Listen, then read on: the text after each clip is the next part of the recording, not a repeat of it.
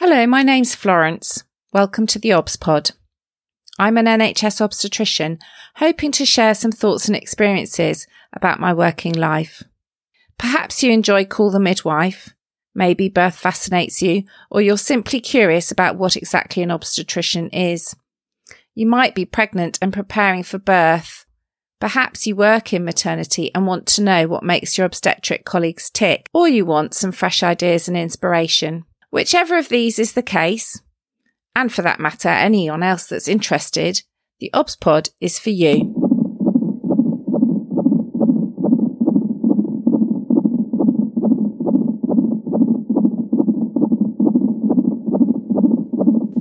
Episode 44 Critical Care.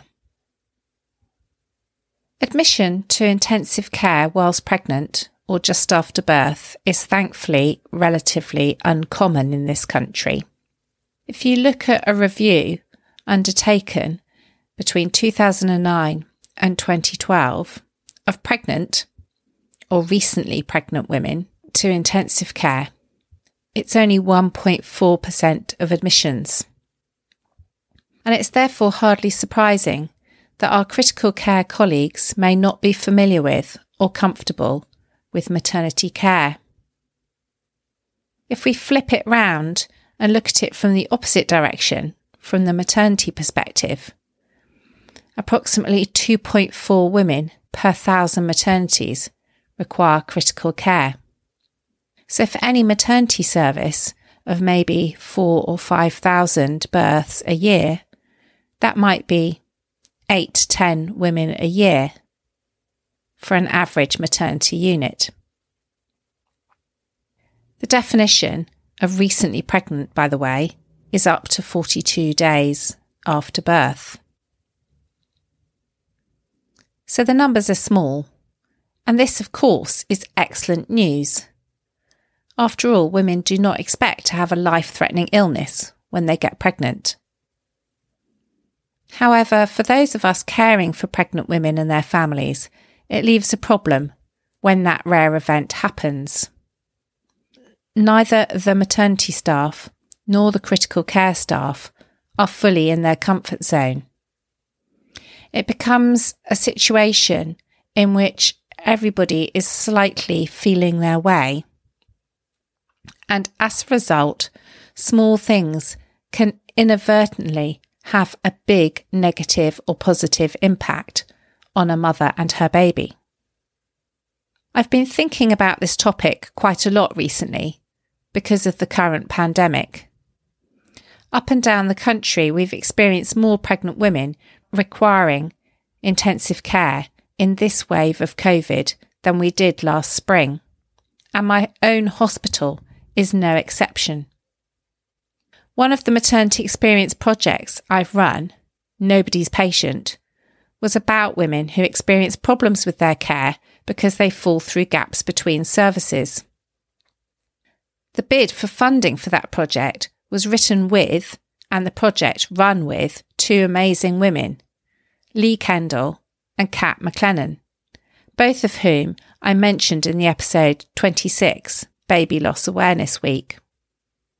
One of the arms of the project was specifically about women who become severely ill in pregnancy and how it can rob them of a more normal pregnancy and birth experience let alone precious time with their baby.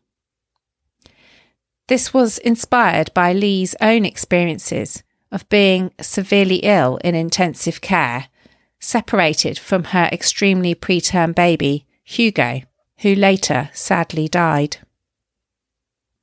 If you want to know more detail about the project, I've included a link to one of Leigh's blogs and her campaign in Hugo's name, Hugo's Legacy, continues. It's five years ago now since we tried to gather neonatal, maternity, gynecology, and critical care teams together in this way. And I have wondered during the pandemic how much have things changed since then, and what lessons can we learn from the experiences women are having at the moment. One of the most difficult things during the pandemic has been separation separation of mother and baby. This is always difficult when a woman needs intensive care. However, at the moment, this is exacerbated. If a woman is COVID positive and it's the COVID that's making her unwell, and her baby also needs neonatal intensive care, they are separated. Happily, one of the changes in the last few years is the use of technology. We are much better and much more familiar with FaceTime and video consultations, so women are being able to see their babies or their existing children virtually in a way that was much more difficult previously. However, we have to acknowledge that this is not the same as being able to see them in person. Partners, too, are experiencing enforced separation. They cannot visit their partner in intensive care in the way that families normally can do so. Hospital visiting restrictions are extremely limited. In maternity, we do have birth partners with women, but if the woman is moved to the main side of the hospital to critical care, visitors are simply not allowed. And it's not just a question of rules, it's a question of risk. We simply can't have families coming in and out of a, critical care unit dealing with severely ill COVID patients. The risks are too great for those visitors. So we can end up with a partner at home in self isolation, whilst two members of the family are critically ill in different parts of the hospital. Let's take a step back for a moment and think what I mean by critical care. There are specific definitions. Level zero critical care is the normal care that might be obtained on a normal ward, on a normal maternity unit. That might be the care of an uncomplicated pregnancy, a woman with no other medical conditions or problems. Level 1 critical care might be a woman who's at risk of deterioration. She can be cared for on a normal ward, but she needs some input from critical care colleagues. In normal times, this might be a woman who has had a significant blood loss or a woman with mild preeclampsia. She needs input from our anaesthetic colleagues as well as the obstetricians and she may need some additional monitoring. Level 1 critical care also might be a woman who's been severely unwell and has stepped down from a higher level of critical care and is on her recovery journey. Most of level 1 critical care is performed within the maternity unit. Level 2 critical care is where a woman needs more intensive monitoring is deteriorating and has one organ system that requires additional support. This might be the respiratory system needing assistance with breathing or oxygen. It might be her cardiovascular system needing drugs to support her blood pressure or heart rate. It might be her neurological system needing magnesium sulfate to prevent or treat an eclamptic fit. Some women at level two may be able to be managed in a high dependency area on our labour wards, but some will need to go across to our main intensive care unit or high dependency unit within the hospital. Finally, we come to level three. Level three means needing support of more than one system or needing advanced support. This might mean mechanical ventilation or a problem with her kidneys that requires hemofiltration. These women will always need caring for in a main critical care setting away from the maternity unit. Confidential inquiries have shown that it's difficult for maternity staff to understand these levels of critical care and provide them within the maternity unit, just as it's hard for our critical care colleagues to understand the needs of maternity patients. In recent years, there's been much more emphasis on training for maternity staff so that they understand when a woman is deteriorating. We're extremely lucky in maternity. We have anaesthetists readily available on the labour ward and in our maternity theatres, on hand for discussion, assessment as a multidisciplinary team, and to think about where best to care for a woman. Other areas of the hospital are not so lucky. They rely on the critical care outreach team.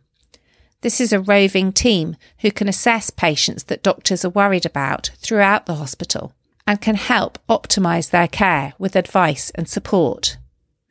Part of this is to decide if critical care is really needed and make plans to transfer accordingly but it's also to help support teams on wards and prevent deterioration to a point where critical care becomes necessary. Prevent admission by keeping the patient from deteriorating in the first place. There are many reasons why a woman might need to go to intensive care and require critical care in the main hospital. The commonest reason for us to need to transfer a woman to critical care is for respiratory support, ventilation. This might be because of an underlying respiratory problem, but it could be for any severe illness in which the respiratory system needs support.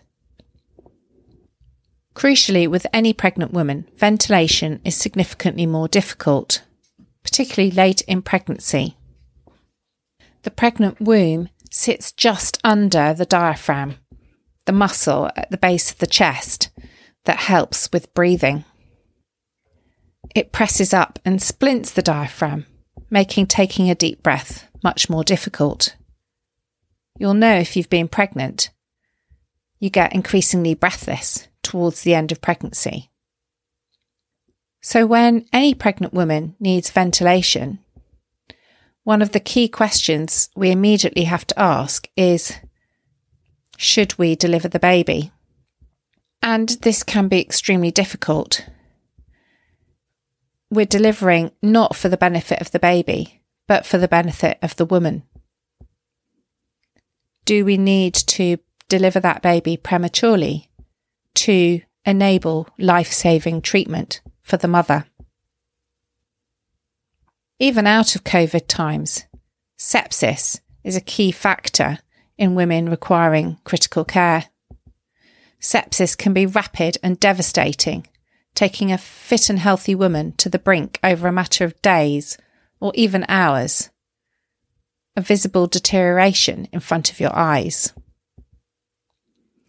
This can leave us with the heartache of choices, trying to save a mother, resulting in a preterm baby, and possibly, sadly, the death of that baby. The saddest birth I ever witnessed was a preterm birth in intensive care. It was night, and I walked through the deserted hospital corridors to the intensive care. Just two of us, myself and the midwife I'd been sent with. We were clutching a delivery pack and the few drugs needed to help deliver the placenta having to tell a family that there was little hope for either mother or baby, I was hardly able to find the words. We drew screens round the bed with the pretence of privacy. The intensive care staff stood back, leaving us to get on with our work. And there was a strange miracle of a body knowing it could no longer support a baby labouring spontaneously. And then silence. Silence of a baby that had succumbed. And a mother that was ventilated and oblivious. I still remember the tears that fell as the midwife and I gently worked. It's years ago now, but it's ingrained in my mind and I can still remember their names, both mother and baby. When I look back and reflect, I realise I did this as a registrar. How was that? I felt out of depth giving such devastating news to not only her partner, but her parents and extended family. And witnessing such a tragic birth, why was it left to me? Where was my consultant? But at the time, I didn't question it. To some degree, I took it in my stride, tucked away those feelings, chalked it up to education, experience, a rite of passage, perhaps, that I needed to pass through. I think I didn't question it. I didn't realize what an extraordinary birth and what a unique experience this was to be in my career. As I've said, we don't send many women to intensive care. And when we do, they often don't stay very long. A common reason might be after a massive hemorrhage. We may have replaced countless units of blood and blood products, more than the woman's total blood volume perhaps with extensive surgery, hours on the operating table, us fighting tooth and nail to save that mother's life. And women are incredible. Their resilience, they bounce back. Usually, our intensive care or critical care admissions are 24 or 48 hours, quite quick, and then they come back to us recover. We're not used to long intensive care stays. And I think that's where COVID has been different. We've seen women in intensive care for weeks in a way that we don't usually. With any woman going to critical care, we have to consider the psychological impact longer term recovery, and follow up. After all, what does it feel like to have a life threatening illness at what was supposed to be such a life affirming moment? And we mustn't just think about the women. The partner torn between an immensely sick woman and a baby. Our critical care colleagues have a psychological follow up clinic allowing patients who have experienced critical care to reflect on their experiences, work through and process those traumas. And I've had women under my care who've required critical care come back to me for multiple follow ups. Sometimes it's a few weeks or months, but equally, I've had women come back to me after a year or two, perhaps the anniversary of their illness has brought something back to them, and they've wanted to come back and talk through things and understand and work it through. It's never too late for a follow up if you need to see someone and talk something through. The staff, too, sometimes struggle because the need for critical care is unusual in maternity. And we're always questioning ourselves. Of course, any woman who's admitted to critical care, we immediately launch a risk investigation to review the care, think could we have done something differently? Could this illness have been avoided? And because it's a relatively small number of women that need this sort of care every year, every person in the maternity unit feels a sense of responsibility, wants to know how that woman is. She and that her family may have come into contact with dozens of members of staff, possibly even hundreds And each person wants to assure themselves that they did their best, that that woman's recovering, they're watching their progress and wishing them better. Certainly during COVID, there's been a collective anxiety every time we have a woman who's severely unwell. And when they recover, which fortunately they have, you can feel the atmosphere in the maternity unit change. A sense of relief is palpable, almost like a collective sigh. Now for the zesty bit. When thinking about the life threatening and instituting the life saving, do not ignore the little things that will later make a difference to that woman and family. Whether it be FaceTiming a baby, or expressing some breast milk while a woman is ventilated to retain the possibility of her breastfeeding at a later point. Try and understand and listen to women's experience of severe illness in pregnancy. There are some great videos on Health Talk Online that I've linked to this episode that you can learn from. And think from the experiences of women becoming severely unwell during the pandemic. What can we learn from? What can we gain?